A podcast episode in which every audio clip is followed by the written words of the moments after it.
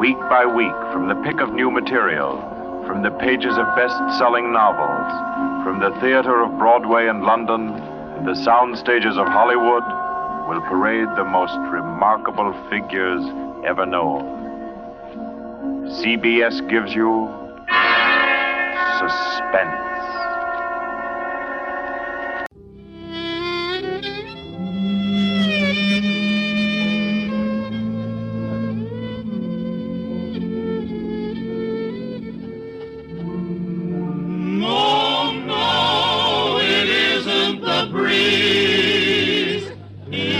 Benny, the two-fisted, quick-triggered marksman who shoots from the hip and never misses.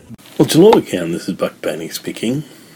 Welcome to another episode of Suspense. We actually have two episodes today.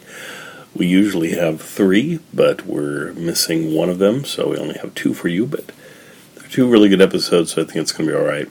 The first one stars Gloria Swanson, and Gloria Swanson is famous for being in a lot of silent films. She started her first silent film was in 1914, and she was in silent films all throughout the 20s, very prolific.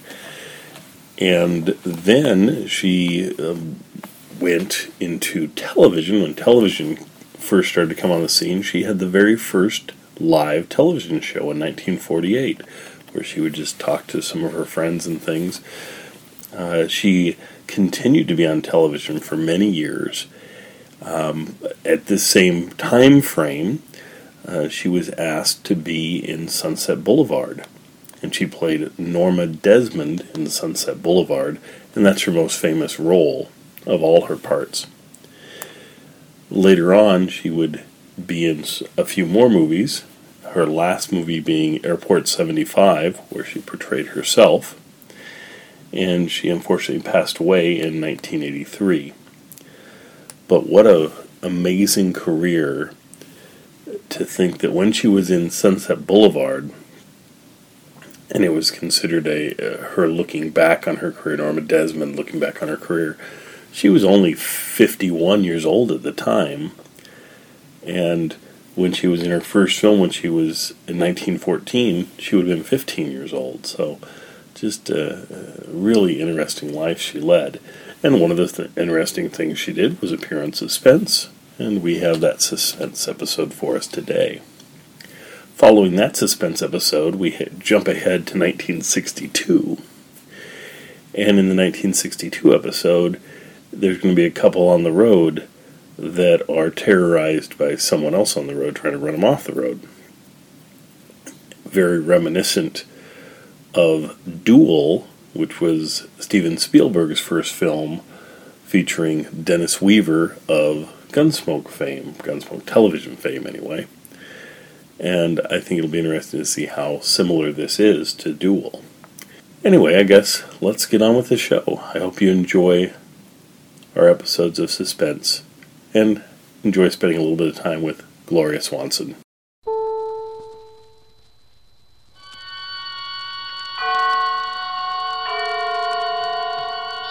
Suspense.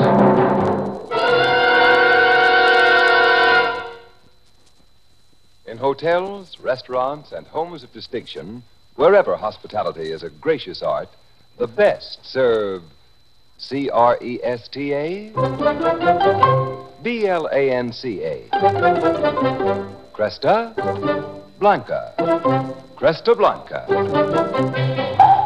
Yes, the famous name of Cresta Blanca is a symbol of good taste wherever distinguished people gather. When you serve superb Cresta Blanca California wines, you pay guests the truest compliment a host can offer. Distinguish your dinner table by serving Cresta Blanca Burgundy or Cresta Blanca Sauterne, yours to enjoy for gracious dining. Schenley's Cresta Blanca Wine Company, Livermore, California. And now, Schenley brings you Gloria Swanson as star in radio's outstanding theater of thrills, Suspense. presented by Roma. That's R O M A, Roma Wines for your everyday pleasure. Tonight, Roma Wines of Fresno, California bring you Gloria Swanson in Murder by the Book, A suspense play produced, edited, and directed for Schenley by William Spier for Suspense.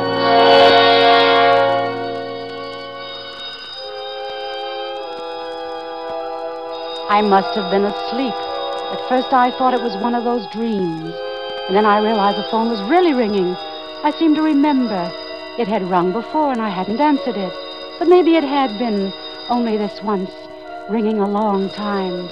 Because just as I got there, it stopped. Hello? Hello? I suppose I'd had one of my spells. I never could remember very well just after them, but I know I'd been working or trying to. It was my latest, and I thought it would be my best. It was about a woman who kills her husband. But I'd had all kinds of trouble with the end. Everything was all right up until the explanation, how she did it. I knew, of course, but somehow I just couldn't write it. It, it wouldn't gel. It had been going on like that for some weeks. Then today I, I must have had another spell.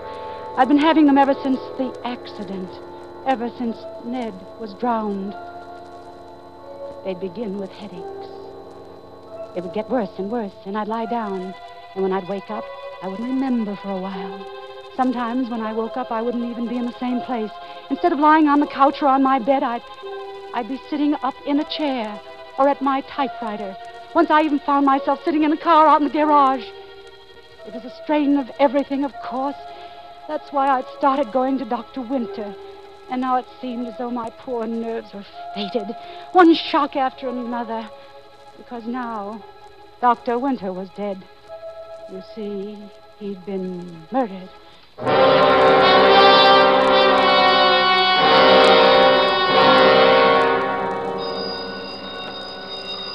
Yes, Emily, yes. uh, this is Harry, Harry Bailey. Where have you been? Why, I've been right here, Harry. Why don't you answer your phone? I've been trying to get you all afternoon.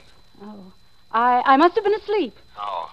How's the book coming? Oh, not very well, I'm afraid, Harry. Still stale. I guess so. I'm awfully sorry, Harry. I, I know I promised it to you weeks ago, but Forget it. Those things happen. Listen, Emily, I've got a great little proposition for you.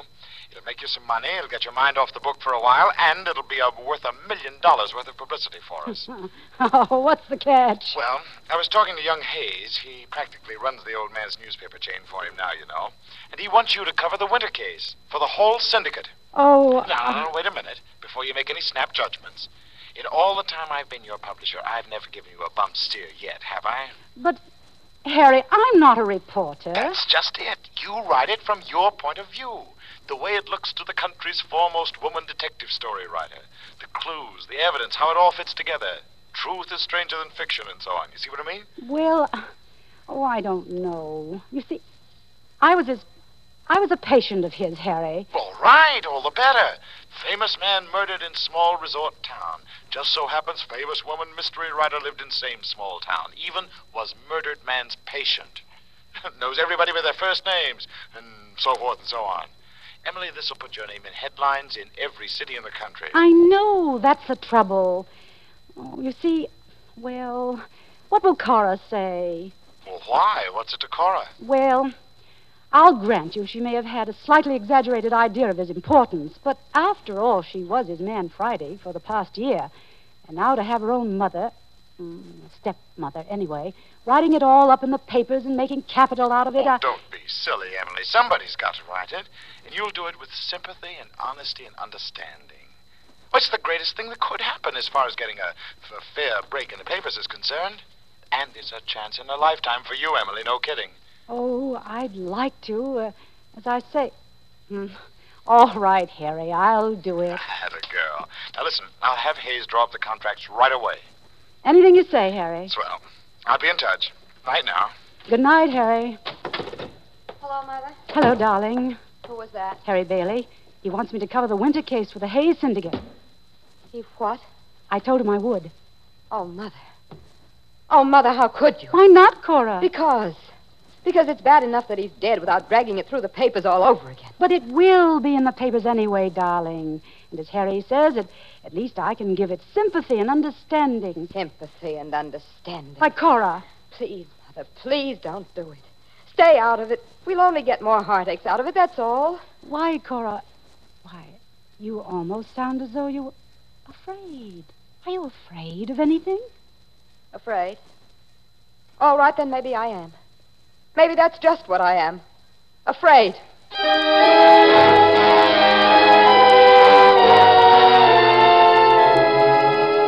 I had never really understood Cora. She was Ned's child, not mine. I was only her stepmother.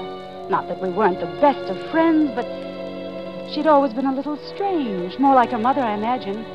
And then the shock of losing Ned, and, and this on top of it. There were times when she seemed almost in a daze. It was hard to blame her. The next day, Harry phoned to say the contracts were all in order, and I was to report to Lieutenant Hahn of the Homicide Bureau, who would permit me to interview the girl they were holding for the murder, and in general act as my guide, philosopher, and friend.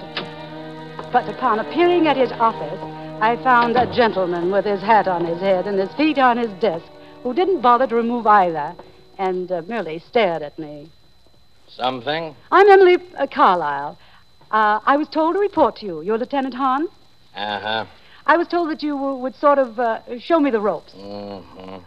Hmm. I deduce from your attitude that you are not particularly pleased by the prospect. I cannot tell a lie. You deduce right. Well, isn't this nice? We're not going to get along. Oh, I wouldn't say that, Miss Carlyle, or is it Mrs.? Miss, my married name is uh, Wales. I was married to Ned Wales, you know. Ah.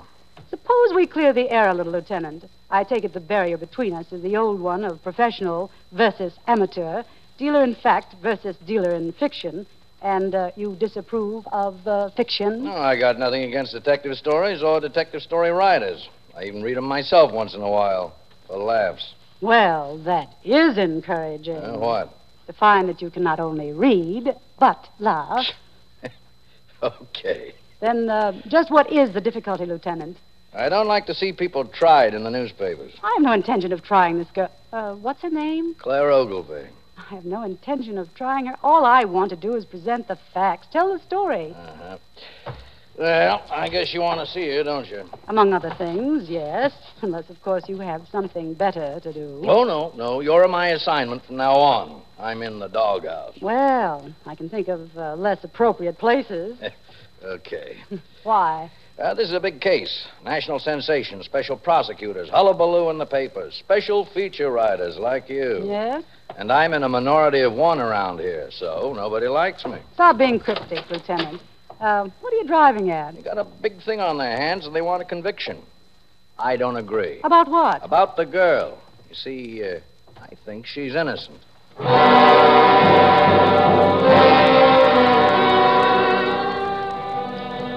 Interesting. The girl was even more interesting. She was about 25, a pretty girl, and she was lying on her bunk in the cell, staring up at the one dim light in the ceiling. She didn't even look around when I came in.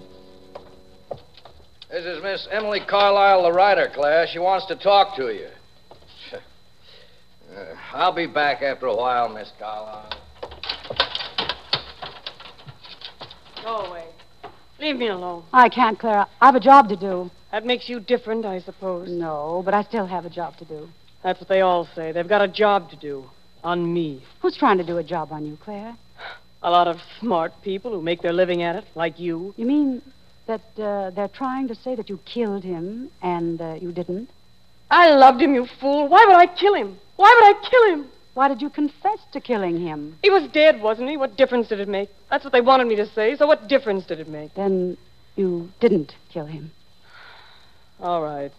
I killed him. That's what you want me to say, too. All right, I killed him. I don't want you to say anything, dear. I, I just want to know what happened. He was killed. Murdered. That's what happened. They uh, they say you quarreled with him. I dug my nails into him. I wanted to hurt him. There was blood on my dress, and so I burned it, and they found that. Then when I heard what had happened, I ran away, and they found me. Oh, they've got everything fixed just fine. I had a job to do, that's all, and they did it. And the sooner they get it over with, the better, and then everybody will be happy. Maybe even me. Why did you quarrel with him? Have you ever been in love with some man, and then one fine day you found out you were just the last of a long list of other women? Have you? Have you? Yes. As a matter of fact, I, I have. Oh. Well, Then you know why I quarreled with him. Yes. All right, then, and I'll tell you something else, too. I didn't kill him, but now I wish I had. Do you hear me? I wish I had!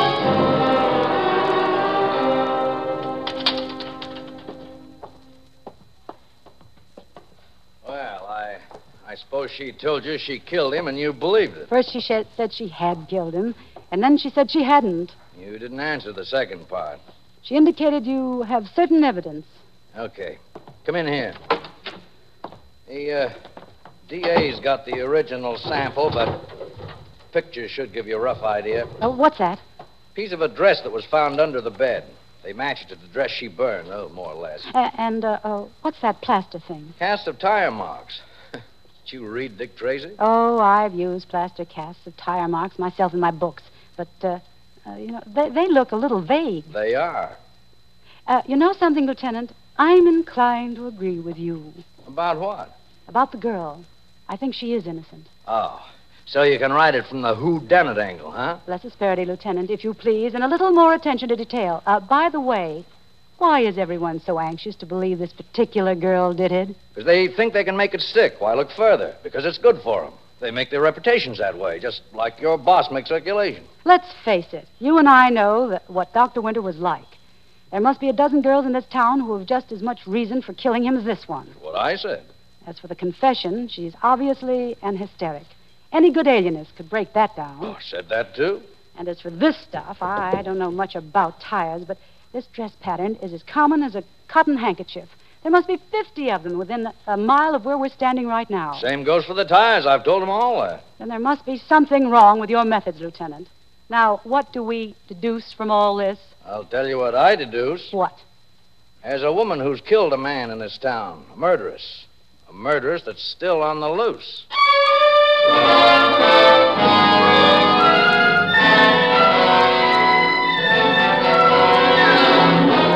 For suspense, Roma Wines are bringing you Gloria Swanson in Murder by the Book. Roma Wines' presentation tonight in radio's outstanding theater of thrills, Suspense.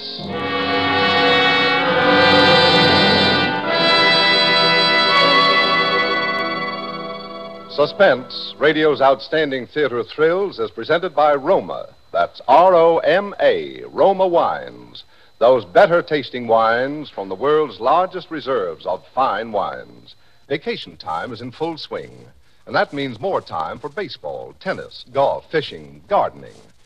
Whatever form of recreation you choose, here's a delightful way to cool off and refresh yourself. Just serve a tall, cool Roma wine and soda. Half filled glasses with robust Roma California Burgundy, delicate Roma Sauterne, or any Roma wine. Fill up with ice and soda, sweeten to taste, then sip and be surprised. You'll agree with everybody that refreshingly delicious Roma wine and soda really is a treat that beats the heat. Treat your family to Roma wine and soda tomorrow. Serve Roma wine and soda whenever guests drop in, and all summer long. And for better taste, be sure you use America's favorite wine, Roma wine. R O M A, Roma wine. And now, Roma Wines bring back to our New York soundstage Gloria Swanson as Emily Carlyle in Murder by the Book, a tale well calculated to keep you in suspense.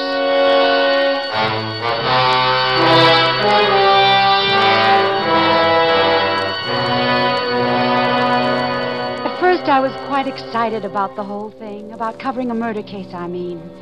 It was good for me. It took my mind off myself, the book I should have been finishing and couldn't. And uh, poor Ned being drowned last summer.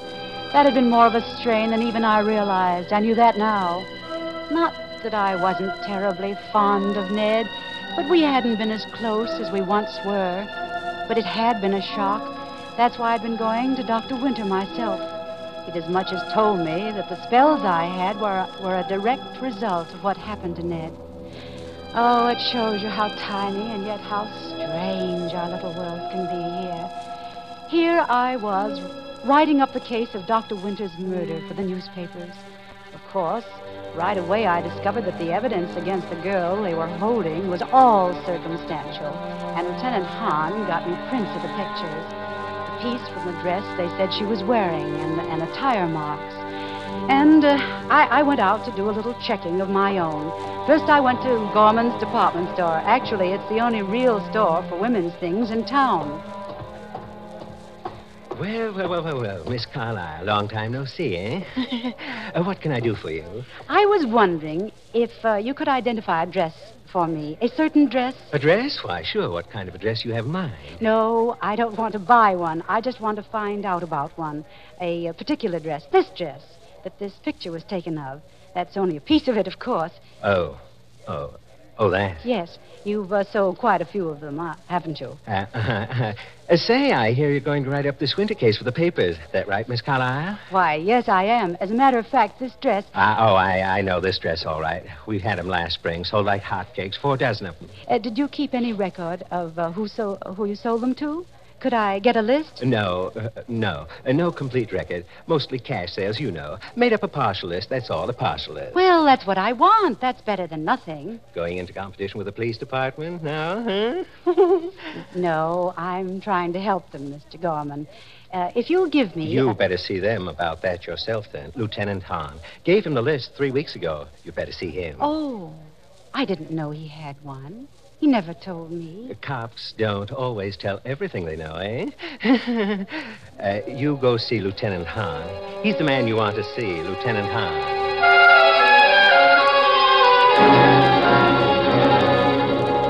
I felt a little silly. Why hadn't he told me? But then, of course, I had never asked him. My next stop was Morton's big service station on the corner of North and Main. They did practically all the tire business in town. I do, Miss Carlyle. Fill it up? Why, uh, yes, uh, I guess so. Oh, uh, but I wanted to ask you something. Sure, Miss Carlyle. What is it? Well, uh, you see this thing? Mhm. It's the imprint of an auto tire, and I wondered. Oh, from the winter case, huh? The cops was already in here.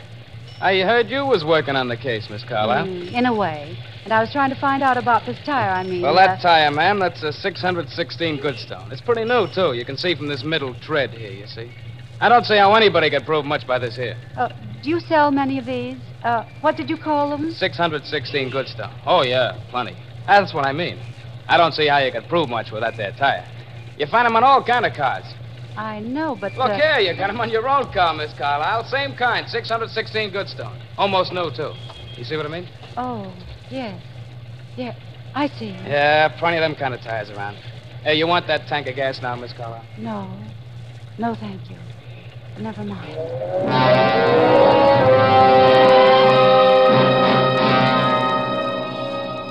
It's funny how you never notice things like tires if you're a woman anyway. Nettie'd always handle things like that, and then afterwards Cora had done it. Cora. And of course, as the boy had said, there were hundreds of tires like it. Hundreds. Cora wasn't home yet, and I wandered around the house and tried to think, but I didn't get very far.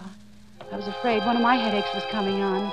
I decided to try and write my first article. But when I sat down at the typewriter, I remembered I hadn't put the cover over it the last time, and it was all dusty. I went to the broom closet and rummaged around in the basket we keep there for old rags. I just started to dust off the typewriter when I noticed it. It's the rag I held in my hand. It wasn't just an ordinary rag. It was a piece of a dress. And it wasn't just an ordinary dress. It had a cute little red and white print pattern. The kind of a dress the police said was worn by the woman who had murdered Dr. Winter.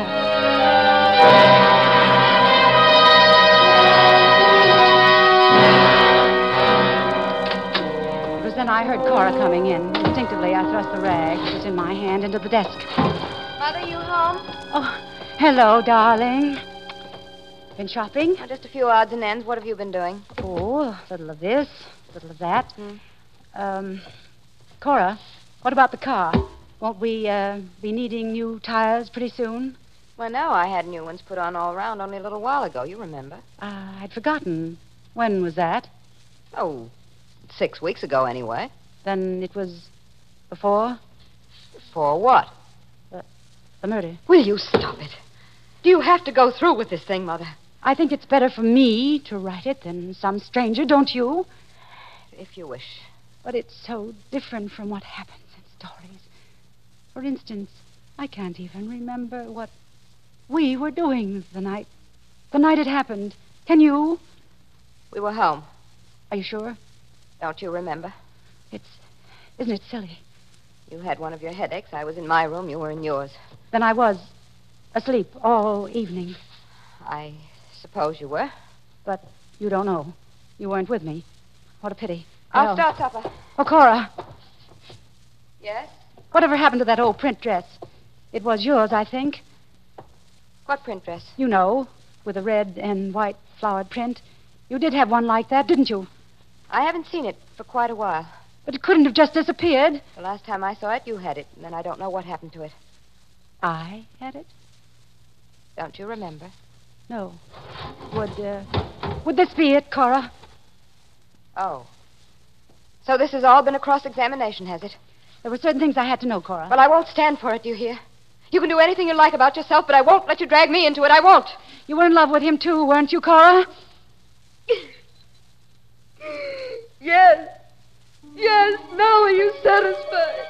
Yes, I was in love with him. I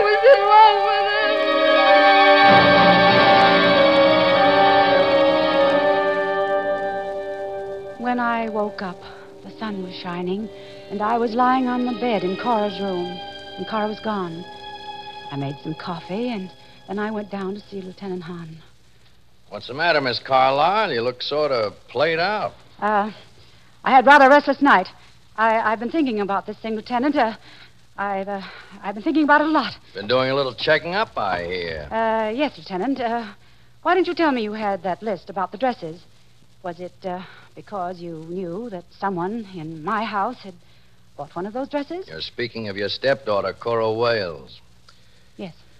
We did know it, of course, but we knew the same thing about a couple of dozen other women. It didn't make much difference. Oh, Got any new ideas? look, Lieutenant. I've been writing a new book, or trying to, about a murder. A woman who kills her husband. I didn't know how to finish it. But now, look, it's all sort of mixed up in my mind, but you know the old theory about a murderer will always return to the scene of the crime. I don't get it. I know. Uh, put it this way if someone killed because the person they killed knew something, they'd have to kill anyone else who knew that same thing now, wouldn't they? You still going on the theory the Ogilvy girl's innocent? I know she's innocent. You know. That's pretty strong talk, Miss Carlyle. Well, call it woman's intuition. Call it whatever you like. I just know that there's someone. Look, Miss Carlyle. Maybe I had you wrong yesterday. I can see you're not kidding about this thing. Not that I pretend to know what you're talking about, but if you've really got something, you better tell Papa. No, no. You I can't. you say you think somebody's going to come back to the scene of the crime. I don't know. I, I, I don't know what I think. I, I just know that. Um, Look, Miss Carlyle, I don't like it. You're upset and you're frightened. No. I want to help you. No, no. I, I have to, uh, to do this my own way. Do what? I don't know. Can't very well use a rubber hose to get it out of you. But I just want you to remember that whatever I do, it's part of my job. What? What's part of your job? To see that nobody else gets killed around here, including you. I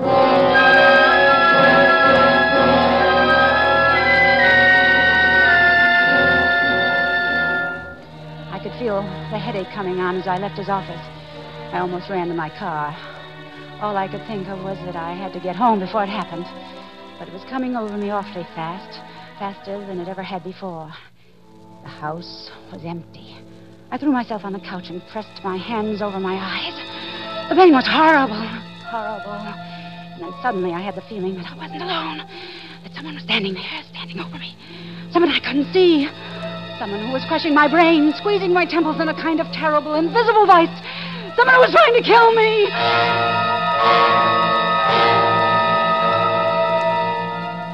I was having a dream. Another of those horrible dreams. I was dreaming that I'd gone upstairs to Cora's room and she was there packing her things. She didn't see me or hear me, and I crept into the room very softly. It seemed as though I had a heavy poker or something in my hand. I crept up very softly behind her. I raised the poker, and then she whirled around. She saw me. You knew it wasn't an accident, didn't you? You knew he didn't just drown. You knew I killed your father. I pushed him. And I went to and when I went to Dr. Winter, he found out too. Something buried in my subconscious, he said. And he made me tell him. He told you all that, didn't he? So now I'm going to have to kill you too, Cora. I'm going to have to kill you.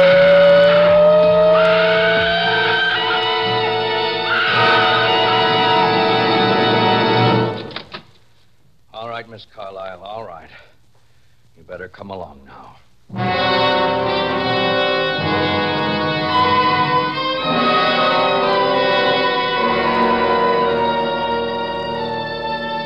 I hear the doctors keep talking about schizophrenia. That's a double personality, you know.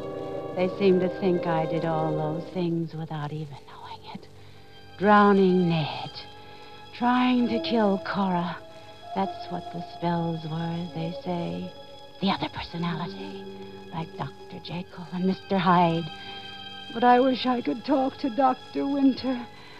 I went to him first about the spells. He said he could cure me if I told him the truth.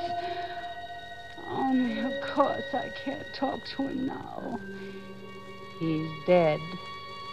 I killed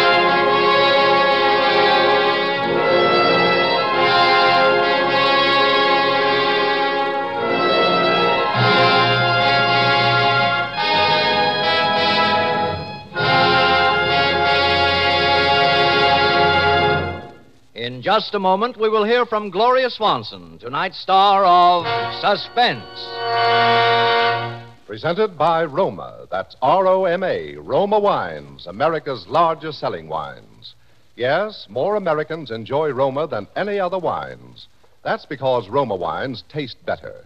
Taste better because Roma selects and presses only the choicest California grapes. Then these natural juices are guided unhurriedly by Roma master vintners and winemaking resources unmatched in America to full taste richness.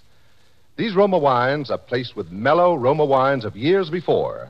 And from these, the world's greatest wine reserves, Roma later selects for your pleasure. Treat your family and guests to the better taste of Roma California wines. For everyday use or for friendly entertaining, serve amber Roma sherry, ruby Roma port, or golden Roma muscatel. Roma adds so much to your pleasure, and yet now costs so little that you'll want to keep a supply of better tasting Roma wines on hand. Remember to ask for Roma wines, America's largest selling wines. This is Gloria Swanson. It was a great pleasure to appear on tonight's broadcast of Suspense. Next week, Suspense will originate from Hollywood when Roma Wines will bring you Vincent Price. Good night. Tonight's suspense play was written by Robert L. Richards. Next Thursday, same time, you will hear Mr. Vincent Price as star of Suspense, produced for Schenley by William Spier. This is CBS, the Columbia Broadcasting System.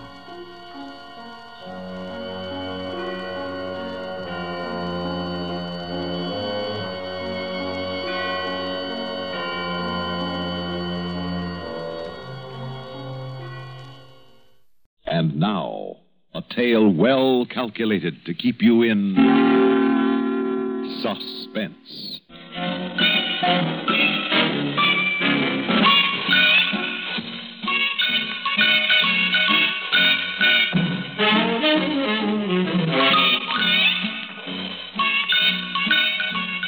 You nearly ready, honey?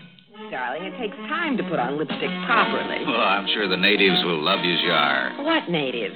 Where are we, Charlie? You mean to sit there making up that utterly provocative lower lip after we arrive at the biggest motel in the only town on 150 miles of desert highway and not know where we are? Well, I suppose I could find some postcards or envelopes in one of these drawers. Nah, you just stick with the decorating. I'll fill you in from this folder.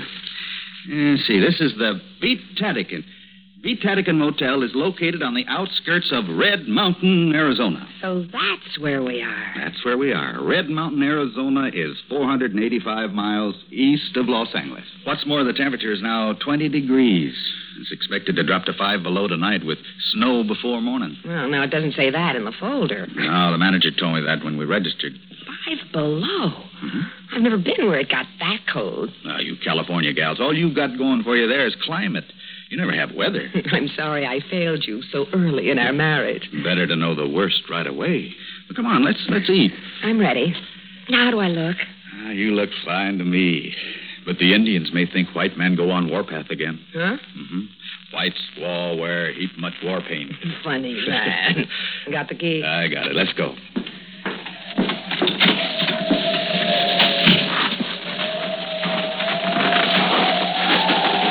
Ooh, it's cold. Ah, 20 degrees and dropping. Hey, be careful. There's, there's ice there. Oh. Here, hang on to me. What's that? It's a train. That's what it is. Look, over there, across the road. A train. Out here in the middle of nowhere? Sure, it's the main line from L.A. to Chicago. Runs alongside the highway out here for hundreds of miles. Look at them eating dinner in that dining car. Oh, I'll bet they're nice and warm. Want to change places? Uh-uh. Hmm. Oh, they look so safe. I don't want to be safe. I want adventure. Hmm. You picked a great place for it. Red Mountain, the hot spot of northern Arizona. Just look at it. One main street and 52 motels, 87 gas stations. And six restaurants featuring chill mac and canned soup. Yeah, the manager shills for the Kachina Doll down toward the center of town. Watch out for that little truck, Charlie. I see him. He's he's far enough away, I think. Oh, that's so and so. What's the matter, dear? I don't know. He, he waited till I pulled out in front of him, and then he let me have his bright lights. Nearly blinded me in the rear vision mirror. Oh, maybe he's signaling he wants to pass. I'll let him. Oh, that's it. He- He's blowing his horn. There he goes. He's in an awful hurry. Oh, look out. He's putting on his brakes. He, I nearly piled into him. He's drunk, that's what. Or crazy. Well, now he's slowed down to 20. Well, I'll have to pass him. He, he won't let you. This is. I speed up, he speeds up. Let him go then, Charlie. It's a, it's a good thing nobody was coming toward us. Watch out. He's slowing down again. 15. Do you suppose he's doing that on purpose? Oh, I don't know. Hey, hey, come on, get going. I'm going to have to try it again.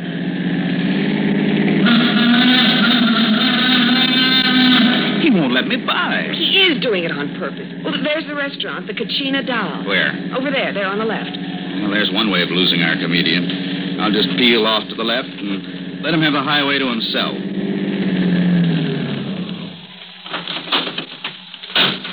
He doesn't seem to want the highway, Charlie.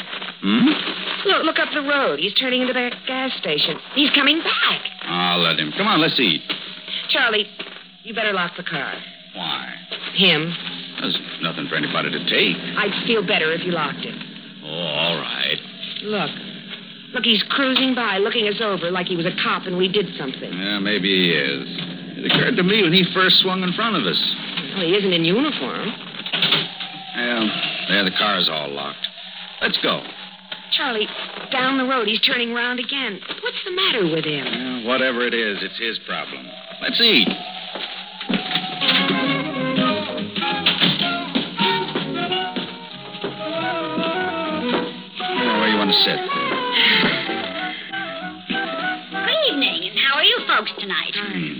We're not too late for dinner, are we? Oh, no, we can take care of you. Right this way, please. Well, here's a nice booth for two. Good. Care for a little drink? Oh. Yeah. Yeah, sit down. Bye. Uh, no, I don't think we do. Uh, I'm pretty hungry. Let's just have some food, because uh, we're starved. Let's see the menu. Okay, coming right up. Charlie, What? the driver of that pickup truck, he just came in. So?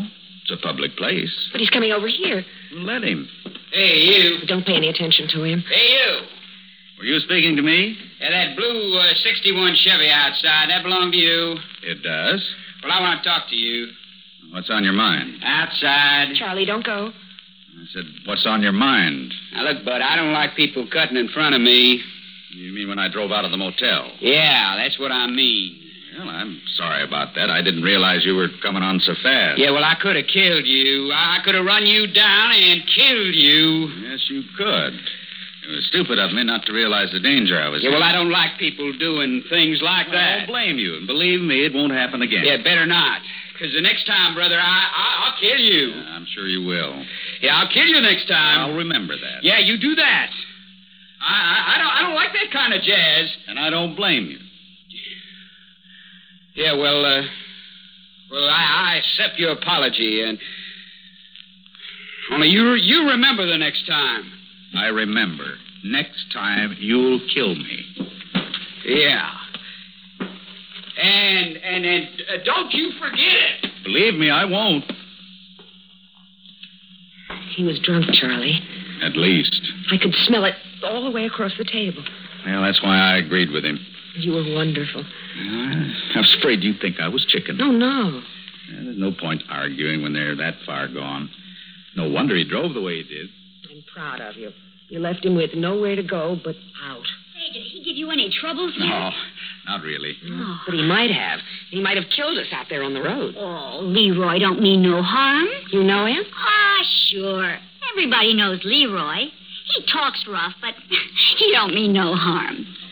Well, you folks decided? I'm not very hungry now. Oh, but you must eat something, hon. You you order for me.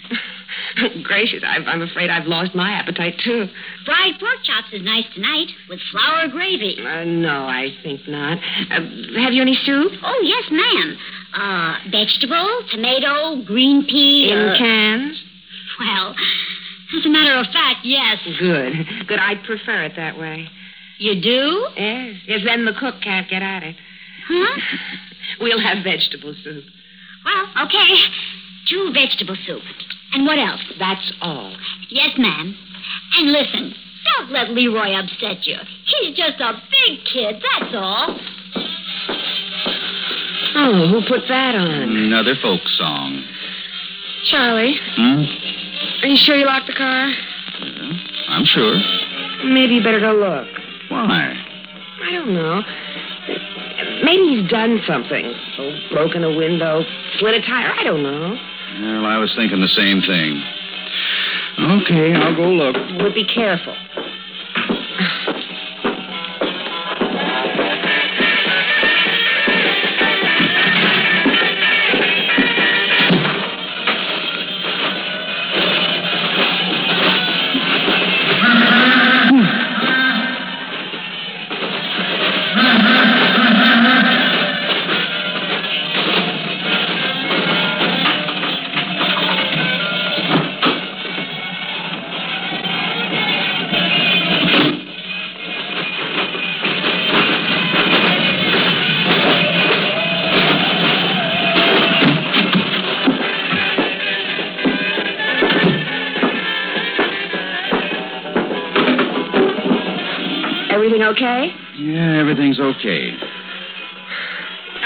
Thinking, hon.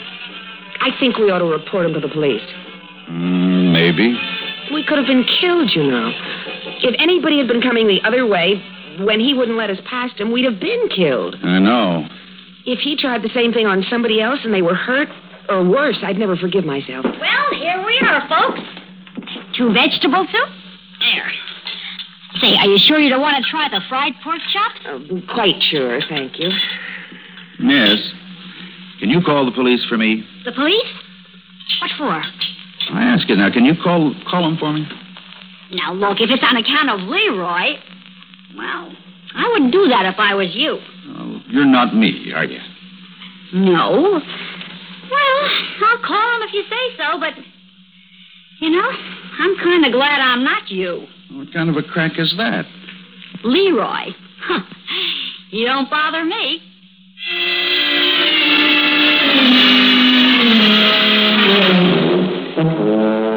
Yes, officer, I wrote down the license number 880. Oh, oh, eight. Yes. Yeah, that's right, officer. It was an International Harvester pickup, oh, painted red and shining. That's Leroy, all right. That's his horn. No, lady, that ain't Leroy. That's the Orange Empire Express. Goes through here every night at 942. Oh. Well, anyway, this Leroy was drunk. Mm, more than likely. He's driving in a fog. And you want me to arrest him? Don't you think you should before he causes an accident or hurts or kills somebody? Oh, that ain't likely. Well, how do you know? I know Leroy. Well, look, I know my rights. I hope you know your duty. I want you to swear out a warrant for the arrest of this Leroy. I want you to go out and pick him up and put him in jail till he sobers up. Oh, Leroy's the same, drunk or sober. Makes no difference. Then maybe he should go to another kind of institution. You sure you want to make a formal complaint? What's going on here? Is this Leroy the son of the mayor or the nephew of the governor or something? What kind of a conspiracy is this? Your, your, your boy Leroy could have killed me and my wife, and yes, I do want to make a formal complaint. That's what I thought I was doing. Look at it this way. You're you're just passing through town. Chances are you won't be back this way for months, years, maybe never. But me, I gotta live here with Leroy and all the other Leroys in town. We get quite a few of them. They're just big kids. They don't really mean no harm, but they get restless. There, ain't enough to do in this burg. Only one movie show. The TV don't come through good. That leaves the bars. Uh, so they get their kicks on 66, scaring the pants off of tourists as they pass through. Sounds kind of silly when you put it that way, but that's about the size of it. Tell you what I'll do. I'll have a talk with Leroy next time I see him. Mm-hmm. Well, I want you to put him behind bars now. Tonight, before he kills someone. Gee, mister, I sure would like to oblige you, but I, I wouldn't know where to begin looking for him at this hour of night. With the weather kicking up a blizzard, why, I just wouldn't know where to begin. That's a fact.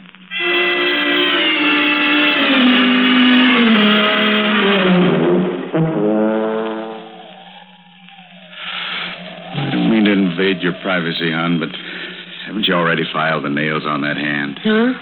Oh, yes. Charlie, I'm so nervous I don't know what I'm doing. And I keep hearing noises outside. Ah, your imagination's playing tricks. Mm, I suppose so. But just a minute ago, I thought I heard them again. Oh, Charlie, I know it's silly. But would you please check the car again for me? Oh, come on, Flo. Please. And then I promise I'll get ready for bed. All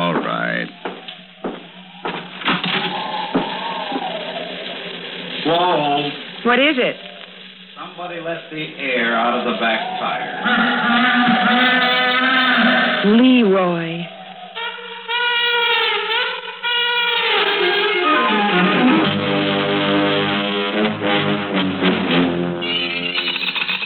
Come on, come on, answer the phone. Hurry, Charlie, hurry. Well, they don't answer. Yeah, no wonder. What? That's this card here. It says the motel switchboard is closed after 10 p.m. Oh, but we've got to get air in those tires. Well, we couldn't it wait till morning. No, Charlie. I will not stay in this place a minute longer with that crazy man out there beeping his horn at us and I don't know what all. Next thing, he'll murder us in our beds. Well, I can't get anybody to answer the phone. Oh, we'll just have to wake up the manager.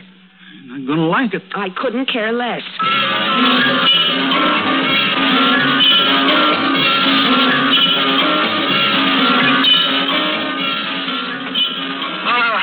I can do for you, Mac. I'm all alone here. But can't you come out and. Uh, Uh, call up in the morning. Uh, somebody will take care of you then. Same thing? Same thing. I could have told you nobody's coming out in this weather to fix a tire. How do you get the police? Well, they ain't coming out either. Number, please. Now, operator, will you give me the police? Look, you folks are keeping me up. I'm sorry. This'll only take a minute. Red Mountain Police? Uh, listen, did you pick up Leroy? Oh, you. Yeah, it's me. You got Leroy in jail? No, I ain't run into him. I didn't think so. Well, he's just let the air out of my tires. Sure it was him. See him do it. Of course I didn't see him do it. But my rear tires are flat, and what's more, I can't get anybody to come out here and pump them up for me. Sorry, that ain't a police matter. But you can get somebody in the morning, no doubt. Well, I don't want to wait till morning. I don't want to spend another minute in your crummy town. I want to get out of here right now. Then you're going to have to pump up your tires your own self. It's a good idea. I just might do that. That's about all I could suggest. And uh, don't you fret. I'll speak to Leroy as soon as I see him. Thanks. Thanks a lot. Come on, Flo. Let's get out of here. Uh, just a minute. Uh, you owe me for those phone calls. Yeah, here. Keep the change. Buy a trip to the moon.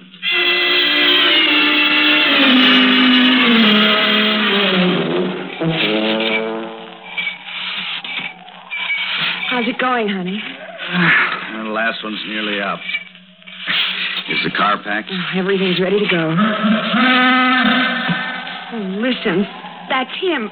That's his horn. Hurry, Charlie. No, no, no. Don't, don't let's panic, Flo. What can he do? No, I don't know. I don't know. Oh, what's he done, really? Charlie, just don't try to reason with me. Get that tire pumped up and take me away from here. Oh, please. Please, Charlie, please. Please.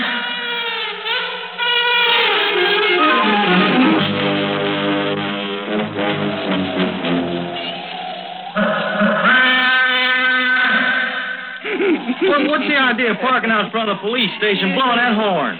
You, you, you're giving this town a bad name, scaring them tourists. they, they wanted me to arrest you. Oh, you wouldn't do that to an old friend. I didn't want to, but then you had to go and let the air out of their tires. you know, I do the darndest thing sometimes. now, now you're going home. I'll lock you up for being ornery. You better do that, Pete, because I never make it. You know, I, I, I, I can't see to drive home. All right, climb out then. I'll give you a cell to sleep it off in. Yeah. I said, knock off that horn. Oh, but it sounds so pretty. Uh, Pete, you know, you're you're a real pal. Just a real pal. Putting up a pal for the night in the jailhouse.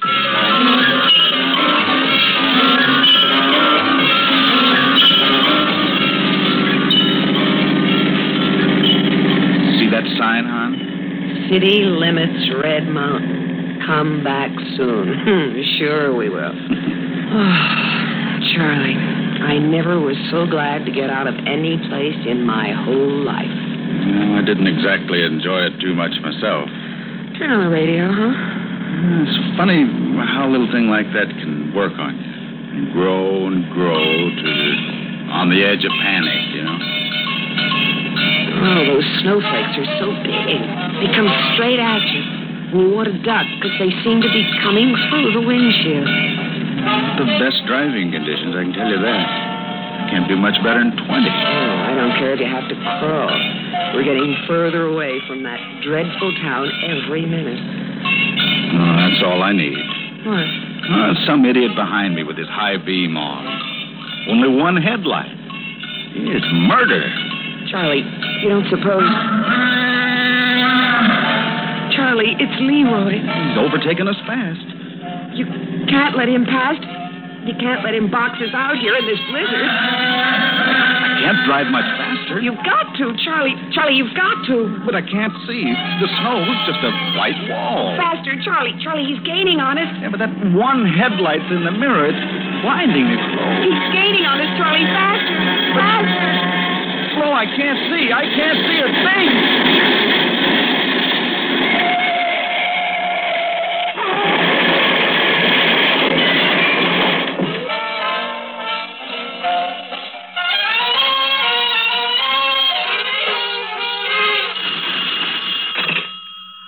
Uh, Botanican Motel. This is Pete over at the police station. Yeah, you woke me up. Uh, I'm sorry, Sam.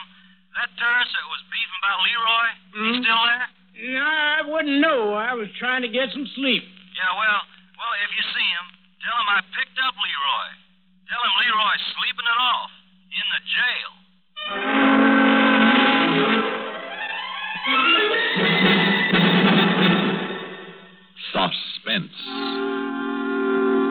You've been listening to Snow on 66, written especially for Suspense by William N. Robson, and starring Grayson Hall and Jimmy Blaine. Have a nice trip. Don't forget your phone. Planning your vacation or a weekend trip? Well, long distance can be a big help. You decide where you want to go, then just pick up your phone and call ahead for reservations. Make sure of a good place to stay. And while you're away, it's so easy to keep in touch with home by telephone. Well, have a good trip, and don't forget to phone.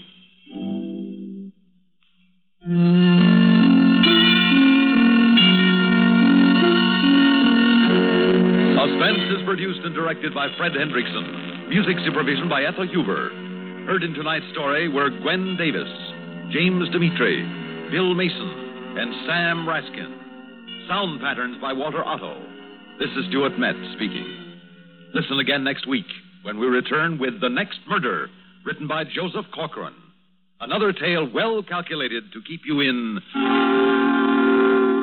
suspense.